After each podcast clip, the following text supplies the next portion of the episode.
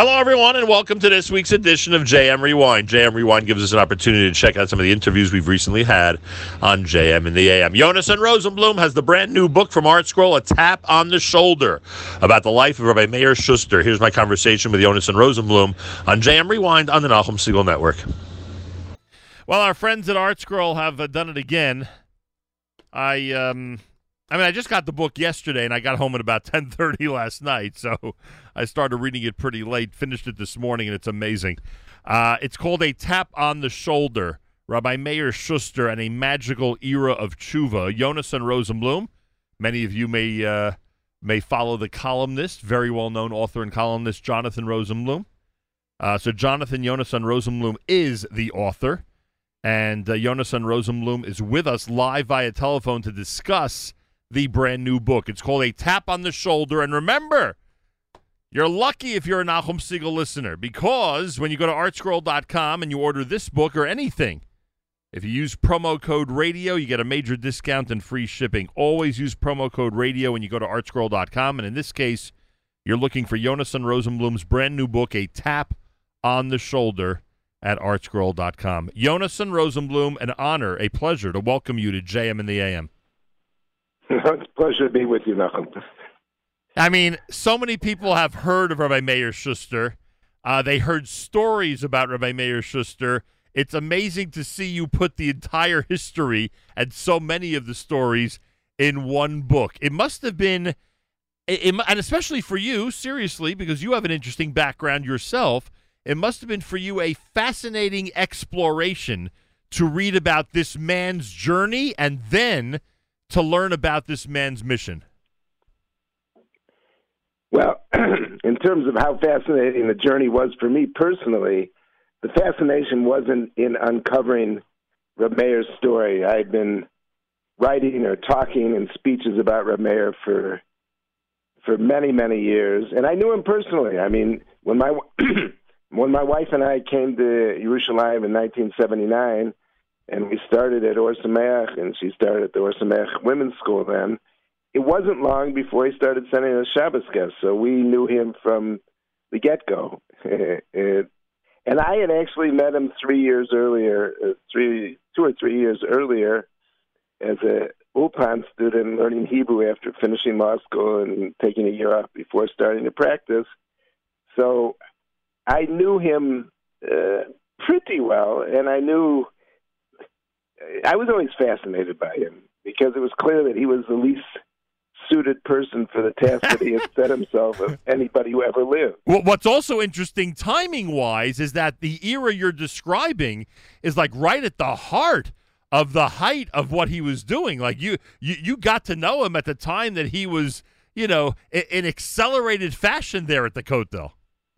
That's right. That's right. From uh, the the late '70s and through the '80s were definitely the high points, and uh, the excitement of the book for me, in many respects, was that it's a telling of the story of my generation. Right. Uh, Reb Meir did not bring my wife and I into Or Sameach, but everybody, there's almost no one from our good friends who we talked to who did not have an encounter with him for whom he was that important. I was sitting next to somebody last night, a Rosh Chabur in the Mir Yeshiva for many years already, and uh, and he wouldn't be here, except that every time he tried to leave, Reb Meir was always there. He took him to meet Rav Noach Weinberg, and when he came out, Rav Noach was there. Uh, Rav, Reb Meir was there, and then he took him to his Shabbos host. And he, there's nobody. It, the stories just go on and on, and these are. Yeah these are mostly friends of mine, so yeah. it's, uh, look, the, it particularly exciting. Look, the list of the people,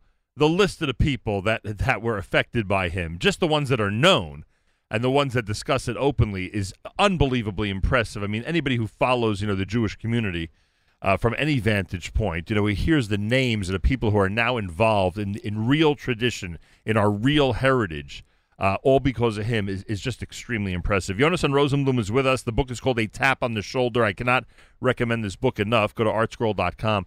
Now, you mentioned your generation, and obviously when I was growing up, I mean, you can imagine it being in a rabbinic family – uh, you can imagine how much credit the Six Day War got for this transformation of people in your generation, you know, discovering their heritage and tradition and taking it a lot more seriously? Number one, would you agree that that's the primary factor? And number two, what were the other factors? What were the other life situations that the typical teen or older teen, the ones just finish just starting or finishing college, were going through that that brought them to this reality when they got to Jerusalem? I don't think for Israelis the 1967 war was a, had a major impact, and I think it also did for many Americans as well. But you have to remember that none of the Baal Tshuva yeshivas, the first one that opened probably Devar Yerushalayim in 1971, so they didn't, they weren't an immediate outgrowth Right. of the 67 war. Uh, it, it's funny to say, but the counterculture of the late 60s, for all its pernicious aspects, but that counterculture in some ways made the Baal Tshuva movement possible. Explain that. Do you- I, I, I know what you mean, but you got to explain that. Go ahead. No, I mean there were people. The, the, the, as Reb Meir used to say, you could scrape people off the wall. There were backpackers.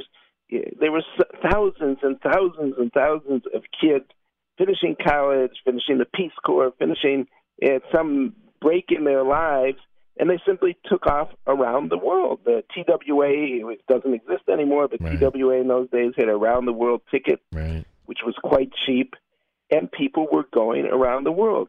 Now, like a friend of mine who's, uh, you know, he's been a major, major successful invest, investor, but he's also been the chairman of a major kibbutz organization on American campuses for uh, for a, a decade or more. Right. We know who you mean, right? As he says, as he said, you know, and he's it's, he's not embarrassed about this. Mhm.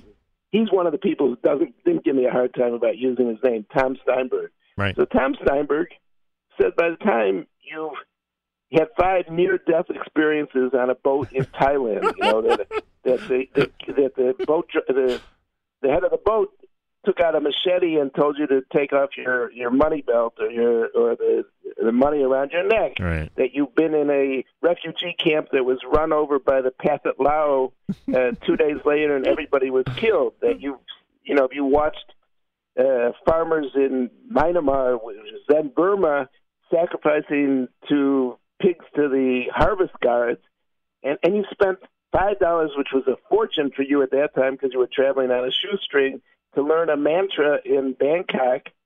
so when somebody says, "Would you like to learn something about your religion?" You got no defense. When you, come, when you eventually get to Jerusalem, you have no defense. Well, how could you say you're not going to learn? You learn about this mantra. You you watch the harvest these idol worshiping uh, sacrifices. You've done everything Right. else. If how you- could you right. say no to this? I guess if you're you're right, if you're intrigued by the most obscure of religious practices, then often I don't want to say always, but then often one must assume you're going to be intrigued by your own heritage. I guess I guess there's something to be said for that. Now, you got to I mean, we got to talk about the man for a moment because I mean you emphasize and and it's so amazing to read about it how everything he did and, and what we know of, you know, the, the, the you know the, the the folk tales are, and, and most of them are, you know, not real folk tales. They are real. Um, you know that he's you know approaching people at the kotel and schlepping them off the wall and encouraging them to come to yeshiva or to a Shabbos dinner, et cetera, et cetera. But you describe in the book how this is completely against his personality, how this doesn't fit in with the type of person? Meir Schuster himself, a a Baal Tshuva, uh, the type of person he was. What was he, and how did he overcome that to become this king of Kiruv? Well, he was painfully shy. He was an inarticulate uh, kid, uh, very serious, always very serious, painfully shy. Find it hard to. Uh, he found it hard to talk to people. It was, uh, I mean, in my own case, when he would call us up on Thursday night to ask us whether we could take a Shabbos guest, the conversation would always begin with silence on the other end of the phone. And uh, Yeah. and then you'd say, "Is that you, Rabbi Schuster?" Because you learned that as as I think David Orlofsky once said, he's the only person in the world who introduced himself by not speaking. but So you knew it Um, was him on the other end. yeah. so you, you knew the silence on the other end, and yet this man uh, approached 20 to 30 people a day for 25 years, or, or more than 25 years. Yeah. Now, that's an astounding thing. You asked, how did he overcome his shyness? Right. How did he overcome the fact that he wasn't extremely articulate? How did he overcome these things? And the answer is he didn't. He didn't. But that was his. In, in many respects, that was his his uh, stock in trade. I mean, uh, one woman describes in the book, and I think I described her in Mishpacha magazine last week. She said, "I saw him when he tried to talk to me.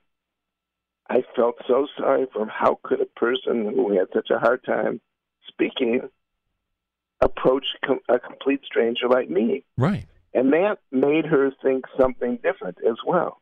It made her think he cares about me more than anybody has ever cared about me because if he's forcing himself against his nature to do this, then he must care about me in, in a way that nobody else has. And that's what they said. The, uh, my friend uh, of Eliezer List, who's the did the intakes in the Neve Yerushalayim in those days, says every single girl that came in said, I would never, never get in a car with a strange man. But with him, they knew that he, there was nothing that they had to be afraid of him because when he say, "Okay, we're going to such and such place," then he'd walk 15 feet ahead. Yom Tov Glaser, the famous surfer rabbi, says every time I would see him in the old city, I'd say, "Stop, slow down, talk to them."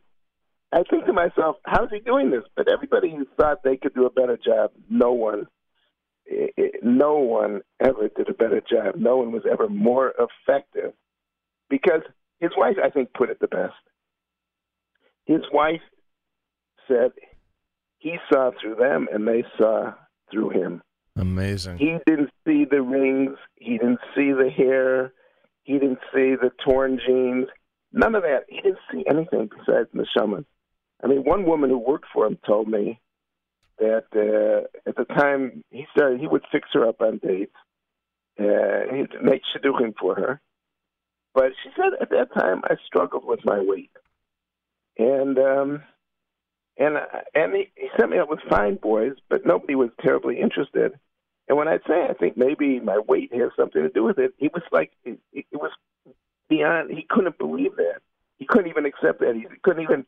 It was just unfathomable to him that there was anything besides the neshama. He didn't see uh, the physical Yeah. world. You you actually you, right through them. you actually call one of the parts of the book soul searcher and that that says it all i mean he's searching for someone's soul and that's all he cares about you write on page 79 reflecting on the amazing series of events that took place from the time that rabbi schuster first tapped him on the shoulder jeff took to referring to rav Meir as the willie mays of the kotel just as the great center fielder Mays knew how to play each ball as it caromed off the center field wall, so Meir knew how to play young Jews as they backed away from the Kotel. Now, number one, I had to read this on the air because, you know, if I have a chance to work Willie Mays, it's Yeah, about, that's all. You're dating us, Nachum. You know, you remember Willie Mays. I remember Willie Mays.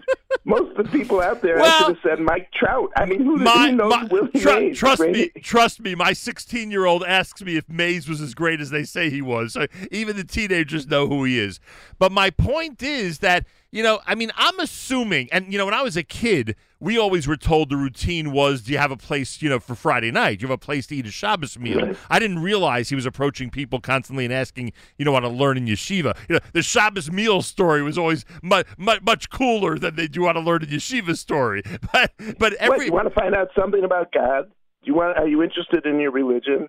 Would you like to talk to a wise man? I mean, every day he was down there by the netz minyan uh, most mornings, frequently diving in the Kotel on netz minyan, and uh, yeah, And, your point being with those quotes, your point being that for every individual, he he sensed a different approach, right? He sensed that this is the way to get to this neshama with this question and with this type of it. No. I wouldn't So, say that. so what's the I so what's the Willie Mays? I mean, so what's the what's the Willie Mays? What's the Willie Mays reference then? That he knew what you know about each individual you know person on the wall. Well, it, it, okay. The central theme of the book, and the central theme that I would say, what do we learn from Rav, Rav Meir is the power of Siyata Deshmaya. Right. So he definitely had a a, a koch of Siyata Deshmaya. I mean, they say that LeBron James remembers every play in every game he's ever played. There's uh, some memory there. there was something intuitive about him that he knew.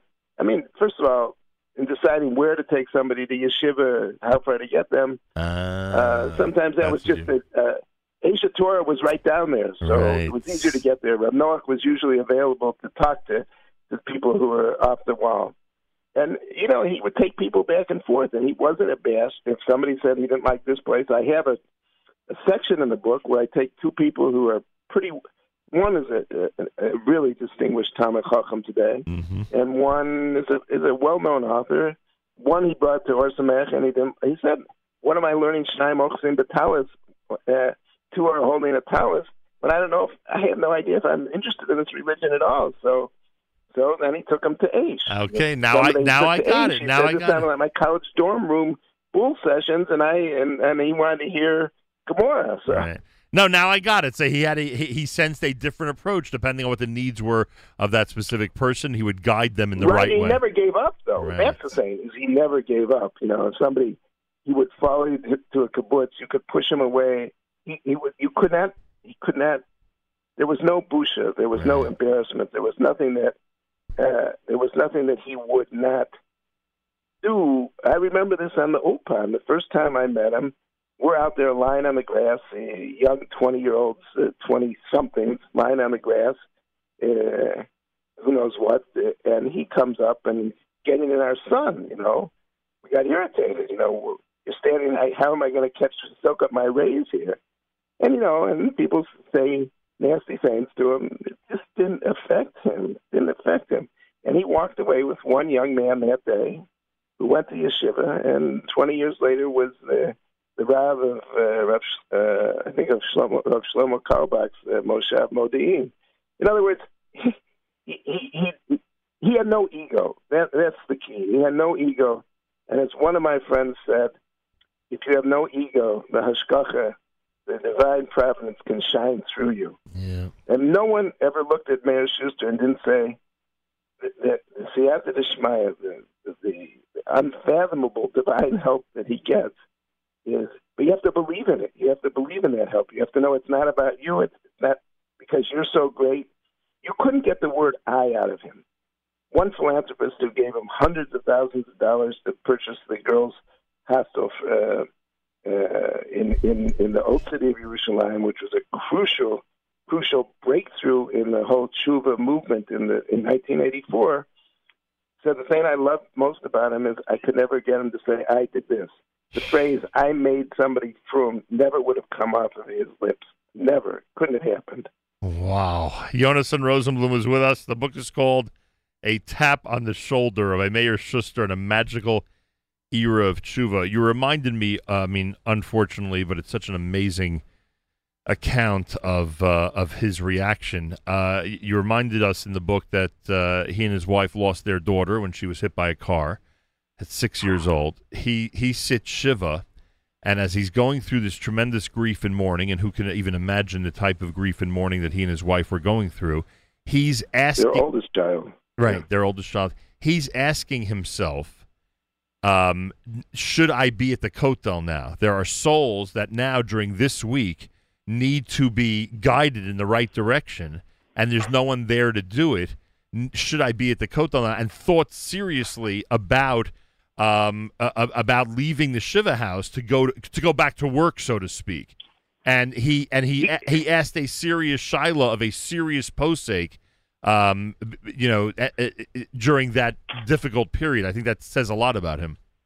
Well, but I, I only want to correct one thing. He didn't say, "Should I be?" It was pashut to him, and he was there on, on Leil Shabbos. I, I believe he was there on Leil Shabbos. That Friday night, But- right? Yeah, that Friday night. But he didn't ask, "Should I?" It was it was so clear to him that this was a case of saving souls. This was a, life. This was a matter of life and death that he should be there. And the the Shiloh, the question was brought to Rav Elyashiv, the the foremost decisive of that era, uh, and and he he he agreed with the, the, the calculation. He agreed that it was pikuach nefesh, it was life saving work. And but he said nobody will understand it, including among those who didn't understand it was his own wife who found it very painful that his. Uh, she told me, she said, I just couldn't understand it. And even when Rav Elyashiv himself did something almost unprecedented, because he very rarely left his neighborhood in Mea Shearim, came to make a shiva call to to the Schusters. She said even then it was it was hard for you to deal with it. You couldn't give a week for your for your oldest daughter. This was a girl, six years old, who one couple I met told me on their way back from a summer in Ezra, in the, the the neighborhood in which the Schusters lived, on the plane with her husband, all they talked about for the whole flight was this six year old girl. She was so behem. She was so charming. She was so full of life. Everybody knew her. And his wife thought, you can't even give a week. But his sense of mission was so overwhelming. Uh, and he was besotted with this uh, girl. Her name was Shatzi, which is, is a Swiss nickname that one of the neighbors gave her. That's what they called her, Shatzi. And um, yeah, that's the, that's wow. the story that captures really everything about the mayor. You could say that again. Why? And again, you've seen the scene at the Kotel in that era from both sides, essentially, uh, or from many, really, many aspects. Why were there not more people doing this type of thing, or were there plenty of people who were schlepping people off the wall and, and asking random people if they want to, you know, spend Shabbos here or there? Uh, but he, but because of his unique style, his background, his consistency, the amount, the number of, uh, the amount of time and the number of people he reached, you know, he ends up being again, you know, the king of all this. Was there a big effort at that time in general in Jerusalem, or was he an exclusive? There, there were others. I mean, we used to get a lot of guests from somebody who flashed like a bright light, definitely had charisma. It was a single, single young man, not married uh, could talk a mile a minute, uh, had a lot of charm, and he flashed bright on the scene for a period, a couple years maybe, uh, and then burnt out. There's somebody else with whom Rav Schuster did work named Jeff Seidel, right. who's famous for his saddle shoes right. and can still probably be found at the Kotel on, mm-hmm. on, a, on a Friday night. And they worked together. They would, at some point when the the load became so large. There were hundreds of people going for Shabbos uh, uh, meals. That they, they would split it up, and they would split out the allocation of people. They worked together for a, a, a fair amount of time. There's a picture of them together right. in the book. Yeah, sure. So Jeff has been at it for a long time. Right, that's true. There was somebody named Mordechai Edelman who right. maybe worked for uh, maybe worked for Aish. I'm not sure if he was. There were others. There were others. But he was the Even legend. The idea of Heritage House. Uh, Hillel Goldberg has a 1984 article in Jewish Observer where he, I think he may even use soul seekers, he calls it, but he interviews a number of a number of others, and uh, and the idea of, of a hostel uh, was an idea that that a number of people mentioned to to Hillel Goldberg at the time, the difference was that Rav Meir made it happen. Rav Meir right. found the funders. He found uh, you know it's fun, and, and and I love your description in the book of why he thought it was necessary, especially as Arab and other type of hostels were sprouting up in the area, and he felt it was you know appro- right. not not only appropriate but necessary. Uh, and, and I always wonder about that. You know the the the look. We know the style that that that he implemented in order to get people off the wall. We we get that. Uh, mm-hmm. and I always wonder when things become official and when an, when an organization needs to be founded and Heritage House has to be established.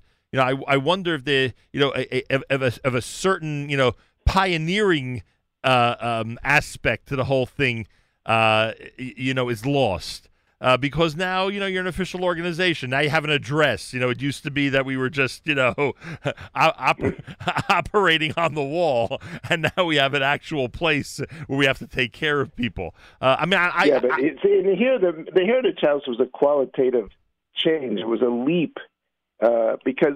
He always felt there were a lot of people who had to come in. They needed an intermediate step, right? And I have some testimony there from uh, mean, Seth Damsky, who's a Chashav Balabas in uh, in uh, in Passaic today. He was a Harvard student at the time and spent a little time there.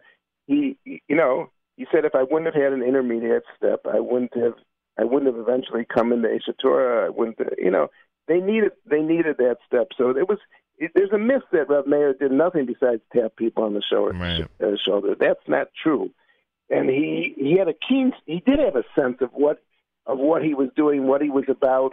Uh, uh, you see a different side of him. There's uh, at, at some point in the book, I bring four letters that he wrote to a Right. student who had gone back to America. Yeah, he spent a And lot of see, time these being. are not these are not matter of fact letters. These Mhm. are they're a Megillah. They're, Mhm. they're- he goes into depths. He talks something about the parsha. He talks. He knew the person was unhappy in America in Schenectady, New York. He, he, they were real personal letters. They took time, and he would write hundreds of them. Uh, I think he chased my one of my sister-in-laws to the kibbutz that she was at, and you know he just had her address. All he needed was your address, and people would come back to their hospital and they'd say, "Are you Debbie?" And she'd say, "Yes." Debbie, well, the rabbi's been calling you. He's been the, the rabbi calls every five minutes. Is Debbie back yet? Is Debbie back yet? He was absolutely relentless. I mean, a good friend of mine. You know, when it was he bought a ticket for Engedi, Engedi because he looked around for a yeshiva. He had gotten out of the army. He had been in the Aleutian Islands as the only Jew and 3,000 sailors in the Aleutian Islands off of Alaska. He came to Yerushalayim. He went to look for a yeshiva, and he couldn't find one. So I said, "Okay, Hashem, if you," I looked around your city. I didn't find what I was looking for, and he got on the bus to. He was on about to get on the bus to Engedi, and and uh, Rav Schuster tapped him on the shoulder, and he realized, but he still got on the bus, and then he thought to himself, "What a fool! I asked Hashem to help me one more time, and he did. He sent this guy, and he looked at Reb Meir as he was getting on the bus, looking through the window." He said, but he didn't have to worry because had gotten his address, and he wrote to him on the kibbutz he was staying on, and he's he's now the father of twelve kids. Actually, his oldest daughter has twelve kids. I mean, these stories just multiply and multiply. Unbelievable. I, I, and finally, and I, I, I could do this for hours with you, frankly. um, uh, but, but at some point, I got to wrap it up. But uh, finally, you debunk the myth that I frankly grew up with. That if one would buy a watch for a Meir Schuster, it would be the end of all his efforts at the Kotel. because because the rumor was when I was a kid that the way he opened up a conversation because of his shyness, etc., uh, was to ask people if they have the time. He did, but he was still wearing a watch. so he had a watch, but nonetheless used it as an opening line. I love it. yeah, I'll tell you, That's right. There's a strategy to reach everybody, I guess, and he knew it. He knew that he could reach Yeah. every soul. Pretty amazing, I'll tell Well, he knew that every soul was was reachable. If you look at my column this in Mishpacha this week, you'll see we just underestimate the power of a Jewish soul. I mean, let's face it. I'm sure out of every ten people that he he spoke to, probably eight told him to buzz off. Out of Right. every two that came to a yeshiva or seminary, uh, many of them didn't stay Right. past uh, a day or two at the most. yeah, he had to deal But with a lot of numbers re- mount up. Right, I mean, we're talking about tens of thousands of people who upended their lives, Right. As as any good salesman knows, he probably went through a tremendous amount of rejection and had to deal with it. Tremendous, and he didn't. That never got him down. I don't think. I think he never was down. In other words, he, he he collected money as, as a fundraiser. He would take every eighteen dollar check. He was indefatigable. You know, he just the, the, he would go to a door. He'd go to somebody a hundred times. Having the receiver slammed on him didn't put him off either. You couldn't insult him. You couldn't push him away. You couldn't get rid of him. Unbelievable. Unbelievable. Yeah. How how long is he gone? uh, seven years. But before that, it was um, A difficult illness. it was illness, a very right? difficult period of Yeah. four years. He had a disease which is a combination of Lou Gehrig's and Alzheimer's. I mean, it's got its own names, Lewy body disease, but it's uh, it's just a horrendous, horrendous disease. And uh, and you know, he was still he was still trying to push through it. He took two trips to America, fundraising trips, which I described there Yeah. at a time when he should definitely not have been out of the house. Um, and he, in those times, he did have a shadow with him, and people didn't exactly understand, uh, you know, what was going on. And he still, he just didn't want to give up. And uh, it's, that that's a that is a sad that's a sad part of his life. So his effective work he probably ended in around 2007, 2008. Yonason Rosenblum, the book is A Tap on the Shoulder, Rabbi Meir Schuster and a Magical Era of Tshuva. I cannot recommend this book highly enough, everybody. Remember, artscroll.com is the website. Order the book. Uh, major discount plus free shipping if you use promo code radio. That's the rule always at artscroll.com. Always use promo code radio. Simple as that. Um, Yonason Rosenblum, we got to have you on more often. Uh, Okay. we, we got there is. I can only imagine someone of your background, your intellect, and now all this experience of living in Israel. I can only imagine how you view so many of the things that go on today, especially in our beloved state of Israel. Uh, did you survive the? Did you survive the most recent coalition? You've survived so far. The most recent. So far, we're doing okay. We're doing okay. you don't feel. But, You don't uh, feel. Wait a second. You I don't. might You, have some. you don't feel the world's coming to an end. You sure? No, no. I'm actually. I'm much more optimistic about Israel than I am about America. Yeah. I mean, you'll see this in my writing. I started writing again in Yated just because I had so much I wanted to get off my chest that one column a week wasn't enough. I, I mean, I went back to Yated. I've written there for many years. Right. Uh, but uh, there's so much that, that has to be said. Uh, you know, I think ultimately the future is is here. The future of the Jewish people is here. That's what we always And say. The future, that- future of the Jewish Yeah. peoples in the state of Israel. What city are you from in America? Chicago. Chicago, Illinois. Wow. Yeah, you know what's going on. in You, you following what's going on in Chicago these days?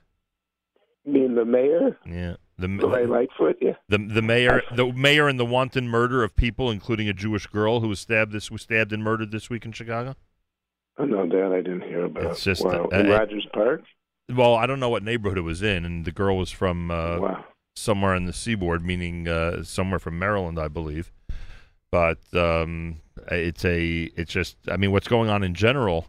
Uh, not even speaking uh, at the moment about the Jewish community, just in general, the way the city is imploding. Says yesterday, what we need is the, the the answer to this violence is stricter gun control laws. I mean, Chicago has the strictest gun control laws in in the in the country practically, and you and yet you could still get uh, an you can have where 15 people being shot to death over uh, a weekend is not, not rare. And I went I went to school on the south side of Chicago. I went to the University of Chicago, which is in a ghetto. Oh, so you're a White Sox fan? Nope, actually not. You're a Yeah. you're a South Sider, and you're not a White Sox fan?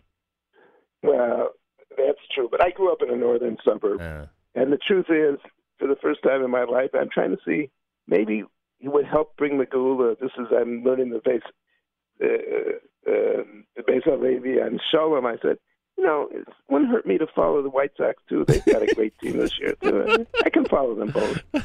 well, the two people I discussed the White Sox with and the Cubs with on the air are you and Berel and Rabbi Berel Wein. So you're in good company. Ah, okay. I well, he's thank a you. West Sider. I don't even know who they wrote for. yeah, I, I think he told me. I mean, he was happy with the Cubs won, but earlier than that, I think he did tell me that that he was pretty happy and shocked to hear that the White Sox had won one as well. So this- he may well, have. Cubs, uh, being a lifelong Cubs fan was until 2016 was really a metaphor for waiting for Mashiach. yeah, And you know, it gave us a lot of hope. If the Cubs, if you know, they say most teams can have a bad year, some have, a, but the Cubs are the only team that had a bad century. it's amazing. Thank you so much for joining us this morning. Much appreciated. Look forward to speaking to you again. it's nice to be with you, Nachum Yonason Rosenblum, you know the book, everybody. It's called Tap on the Shoulder. More coming up. You are listening to a Thursday morning broadcast at JM in the AM. Western Wall on Friday night, his first time ever there. Strapped into his knapsack with his long and curly hair. He stood there for a while, then broke out with a smile. Motion overwhelming joy The men were dancing there, the hearts so full of love.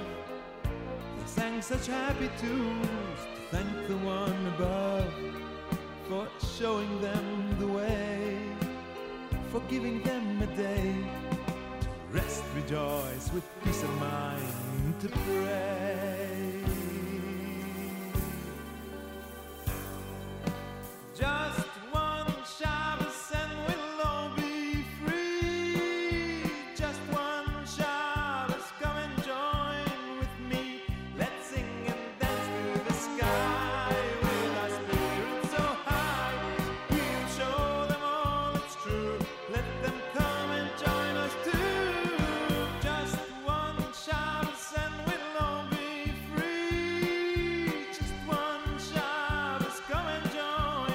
For those of you who don't know, that song was inspired by the life and work of our Meir Schuster. And if you pay careful attention to the lyrics, I guess that's obvious. The classic Just One Shabbos from many, many years ago, but inspired by Reb Meir Schuster of blessed memory. My thanks to Yonason Rosenblum. What a book. Go to artscroll.com, use promo code radio, order the book, a tap on the shoulder. It's pretty amazing. That was my conversation with Yonason Rosenblum. Deputy Mayor of Jerusalem, Fleur Hassan Nahum, was with us recently about her solidarity mission from Israel to the New York, New Jersey area. Here's my conversation with the Deputy Mayor on JM Rewind here at the Nachum Segal Network. Well, many of you are uh, aware of the fact uh, that Fleur Hassan Nahum, who uh, joined us a couple of weeks ago on the air, uh, said to us publicly on, in this forum uh, that there is an effort to actually do a solidarity mission to America. And I told her on the air and said to all of you how brilliant the concept. We know what solidarity missions are in the reverse. We know what solidarity missions are when Israel's in quote unquote trouble and we go and pay a visit. Well, she sensed, as did, other responsible Israeli and Jewish leaders, that there's a, uh tense situation here in the U.S. Anti Semitism, we see what the attitude was toward Israel during the most recent uh, war with, uh, with Hamas. And the Fleur said, We're going to do a, a solidarity mission to the United States. And guess what? She's here right now. She's serving, of course, as you know, as Deputy Mayor of Jerusalem, in charge of foreign relations, international economic development, and tourism. Uh, but this week, she is a representative of real Jewish leadership on this solidarity mission to the United States. Fleur, a pleasure and honor to welcome you back to JM and the AM. Thank you, Nachum. It's always wonderful being here. I mean, you pulled it off. You had this amazing concept, and you're actually here. How incredible is that? It really is incredible, and I have to thank uh, Gesher, which is an incredible organization Ah, in Israel Yes. that connects between uh, religious Jews and secular Jews, and also between Israel and the diaspora. And uh, we both had this crazy idea, and we and we got it off the ground. So I'm thrilled that we're here. We came with uh, Chaim Bibas, who is the mayor of Modi'in Wow. and the head of the Local Authorities Federation. So he's kind of like the mayor of mayors. Right. Um, today we're joined by Michael Biton, who's a member of Knesset, and we're literally here to listen and to show our solidarity. That's what we're doing here. Uh, you know the two things that we need. I've discussed this with you both on and off the air. One of them, I think, you could be a tremendous help with. I mean, we need our, our public officials, our government officials, to be louder uh, when it comes to the uh, to the uh, uh, epidemic of hate that's now going on in this country. In particular, of course, the anti-Semitism that we're so concerned about. But in addition to that, we need Jewish leadership in this country to have the guts to also speak more loudly and to get out there and describe the outrage uh, that Jews are being treated the way they are in this country. Uh, I think with the second one, you could be very effective. Have your meetings with Jewish leaders in this country been fruitful? Absolutely. Look, ultimately, Nachum, like I said, we're here to listen and to find and to help people find solutions. I can't put myself in, in, in the shoes of the local leadership, but I certainly can offer help, support, um, and any type of strength they need in this in this situation at the moment. I've heard a range. The truth is, I've heard a range of opinions. People who are very worried, people who are saying, you know, it was something that happened, the flare up of the conflict Right. and, and Corona. And so I think there's a range, especially in New York. New York is a, is a place where you walk around and you see, you know, Jews looking like Jews. It's not uh, it's not the middle of nowhere where you barely see a visible Jew. Um, and so, you know, we have a dichotomy here. The visible Jews are the ones getting attacked. Um, and on the other hand, people are still very comfortable to walk around. So we're definitely hearing a range of opinions, but I think the most overwhelming feeling is uh, gratitude um, that we're here. uh, in the reverse, solidarity that it's, it's not something that the community here is used to. And I think it's about time that Israeli leadership uh, started to do this and started to give solutions. We're incredible at coming up uh, with solutions to the worst challenges. That's what Israel does. That's, that's our very being. And so this is our time to reach out to our brothers and sisters in the diaspora and say, what do you need? How can we help? And that is the really the, the, the spirit of our mission. And of course, I ask the difficult questions as well, but ultimately we're here to listen and help.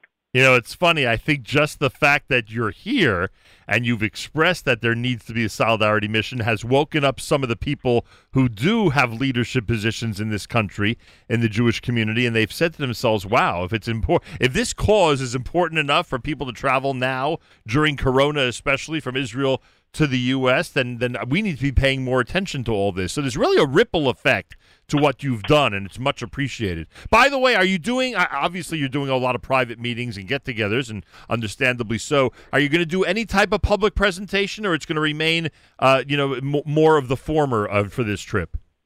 Well, now it's going to remain sort of private meetings. I'm doing some press, of course. Um, I was invited to a few incredible communities for Shabbat but the truth is, um, you know, my best friend lives in Great Neck, so I'm just going to go and Shabbat with her. Nice. Because I haven't seen her in a while.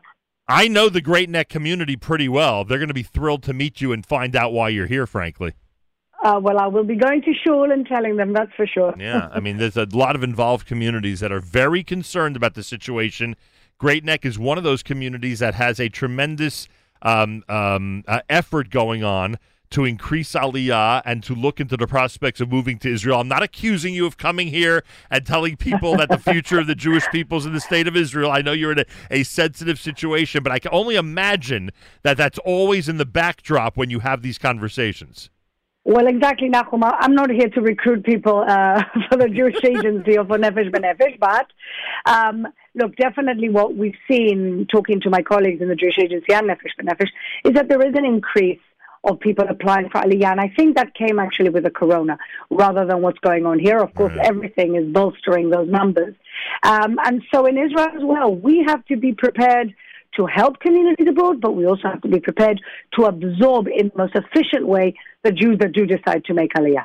No question about it. Look, I, I can't thank you and those who've traveled with you enough. This was a wonderful concept. You've pulled it off, and it's so important that all of us understand why instead of Israel turning to the U.S., as has been the case for decades, financially, politically, and for so many reasons, there is now a necessity for the United States jury to turn to Israel. And you have actually taken that concept and you've brought it to life with your mission here. And we can't thank you enough for it.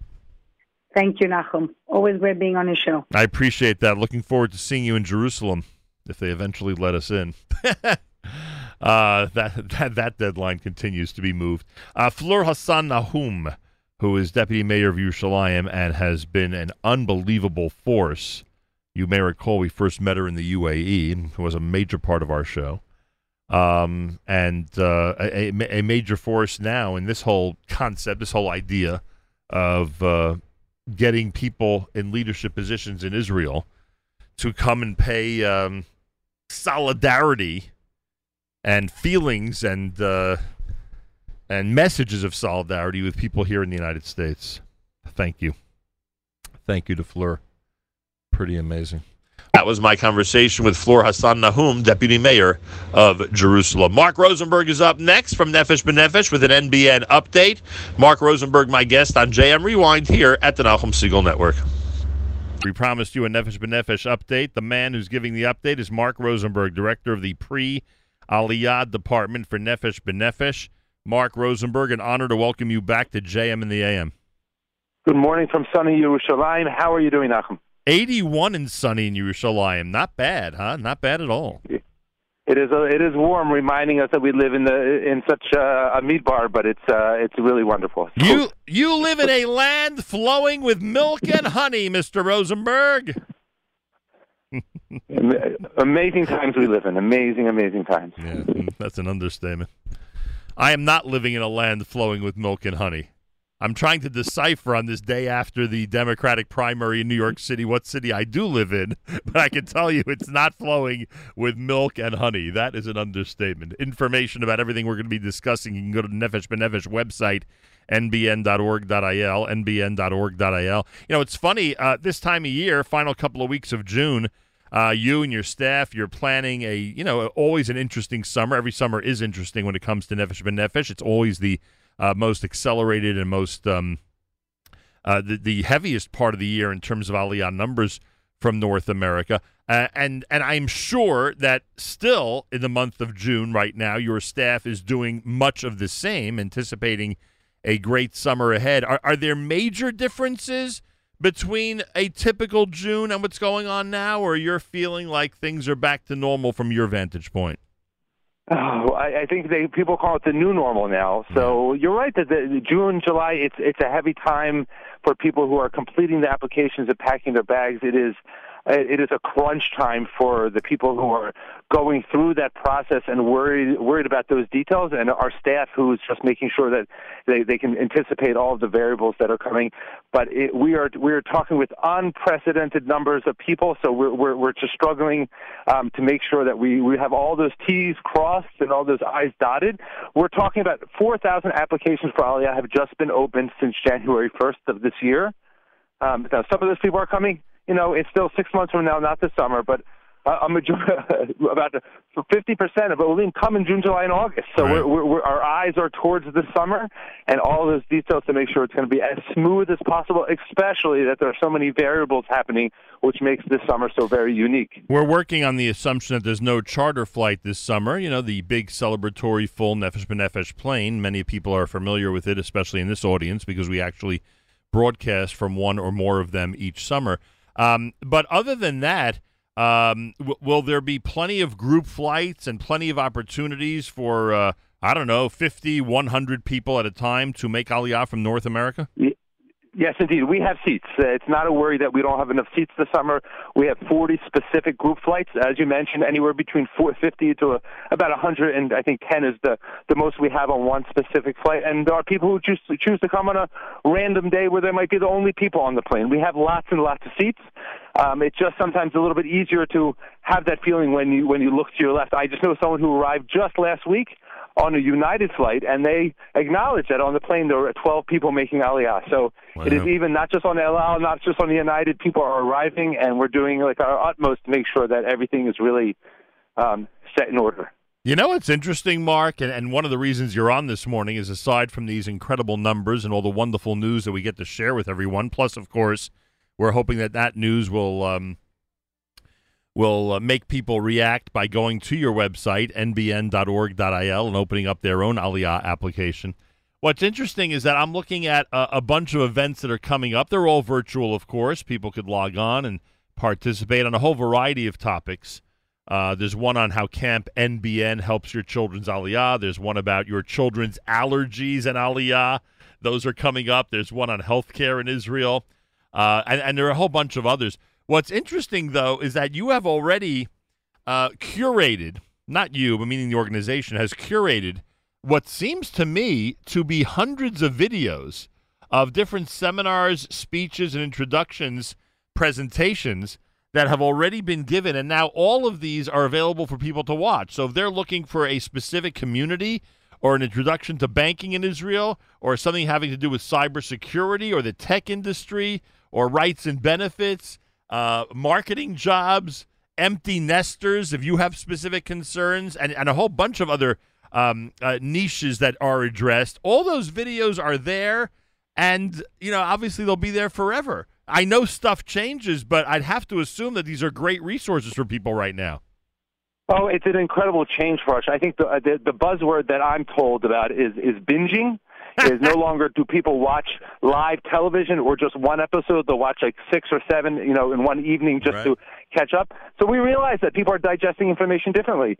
So we're trying to, you know, categorize our information so someone wants to sit down for a good hour and just really, you know, lean into this information. So we, we we've we've changed that format so that people can have it. We're we're always making sure that it's up to date and relevant because there are changes, not just on the health Right. and entrance into Israel, Right. but we want to make sure that it's it's it's it's how people are digesting that information in the comfort of their own home.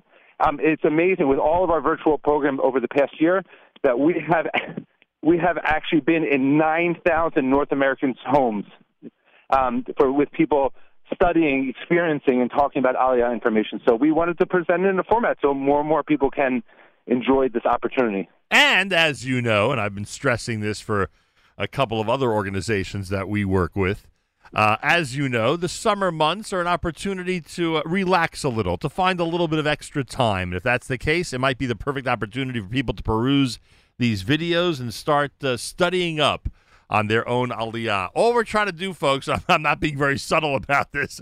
All we're trying to do is get people to focus on the fact that that it might be better for your family in Israel than it is in North America. And if in fact it is, Nefesh B'Nefesh wants to help you make it happen. Mark Rosenberg is with us live via telephone. Yes, you wanted to add something to that, Mark? No, I was going to say it doesn't matter whether you're in Memphis or, or if you're down in Florida or you know in Toronto this summer. Um, it is really the the building blocks of the plan um, really come with taking that, that, that attention to detail. Detail. I may have said this uh, to you before, but it, it's it, it's important to understand that making Aliyah isn't about the ideology alone. I mean, all of uh, families and friends and people that are sending messages, not just in stressful times in Israel, but now they- they feel this identity and obviously an affinity for Eretz Israel and the state of Israel.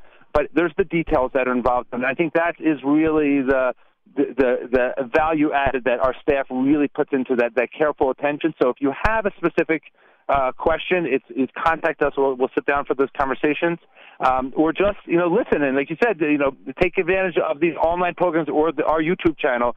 It, it's it's never been easier to uh, to make Aliyah. It's still hard. There are still there still are things you need to consider, but it, the fact that it is is more accessible should really give you that extra push um, in achieving this. Uh, dreamlike step of becoming an Israeli citizen. And I know that I mean you you just mentioned a few areas of the United States that you know uh, people are encouraged to move from. But uh, are you still getting Floridians and Texans? Because I don't know, Mark, if you know, but it seems that Florida and Texas are the most attractive states now in the U.S. Are you still getting people from the Sunshine State and the Lone Star State uh, coming to Israel?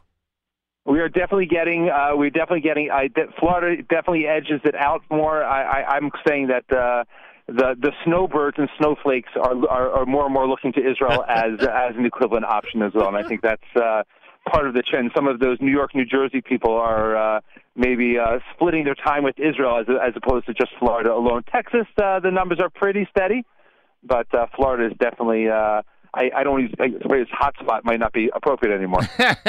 That's actually funny. Um, uh, the the virtual webinars. Okay, so everybody go to nbn.org, nbn.org.il, nbn.org.il slash virtual uh, uh, dash events dash calendar. That's a direct way to find it. Now, I may be putting you on the spot because I don't know if you're what you're familiar with in terms of uh, you know what happens behind the scenes. Not not God forbid to insult you. I just don't know, and I don't want you to be uncomfortable with the question. But there is a virtual cafe ole. Are you familiar with this? That every Monday, uh, 8 p.m. is. myself. I have been myself. Say it again. I have I have attended in person. Oh, you've actually been there. You've been part of this. So yes, th- this that's a great. It's a great opportunity to just you know practice your accent and and re- rediscover how to pronounce those words the way that Israelis pronounce it, so that they can better understand us. It's been my experience. Wait a it's, second. It's a great inter, in, in, actual in, interchange of language uh, with Olim to meet each other. But oh, so this is not even meant for people who live outside of Israel. This is meant for people who've made Aliyah already. Yep, yep. We get some people who are still on trial experience in Israel coming because it is a great opportunity to meet other people. But it is it is there to give that extra boost. Sometimes I tell people it was shocking me to discover the name of the airport isn't Ben Gurion Airport; it's Ben Gurion. Yes. how that's how Israelis pronounce it. Yeah, and, and we here at JM Name, we've also pronounced it that way. Yeah. the the oh, so that's really cool. People can register for that uh, on the site as well. It's called Virtual Cafe Ole. Is that it's like a Zoom type format? It's like a Yes, I mean we used to be in person, but now we're doing the best we can. People people are thirsty, so these type of outlets um, they're not as great as in person, but they're pretty good. Very interesting. All right. 866 4 Aliyah is the number. 866 the number 4. And then A L I Y A H. The website is nbn.org.il. Nefesh B'Nefesh is getting ready for an unbelievable summer. I know, I know. Everyone felt that COVID is going to stop the world and it'll stop Aliyah, and of course, exactly the opposite has happened. By the way, keep in mind also, I want to mention that Nefesh B'Nefesh has special sessions and a 24-hour, seven-day-a-week hotline for lone soldiers and parents of lone soldiers. And and Mark, I don't know if you know details on this, but I have to assume that that hotline has been very helpful. It, it's, it's undoubtedly. I think there's. I, I thought you were going to talk about our other number where it's twenty four six.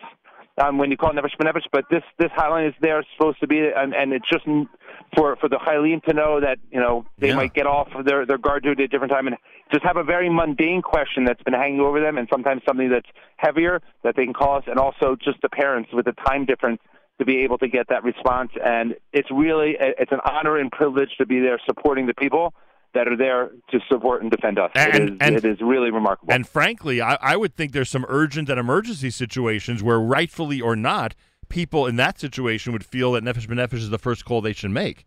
So you know, that, Absolutely. I mean, it's it's the, the parent can't always get there at the moment to be there, and so the fact that you have a messenger, you have a representative that that, that is local parentis to be able to be there is uh, is a huge comfort, and uh, we take with the, with that, that responsibility very seriously. yeah, it's amazing what you guys are doing. Mark Rosenberg, director of the Pre Aliyah Department for Nefesh B'Nefesh. Anything you'd like to add as we get set for the official kickoff kickoff of summer, Mr. Rosenberg?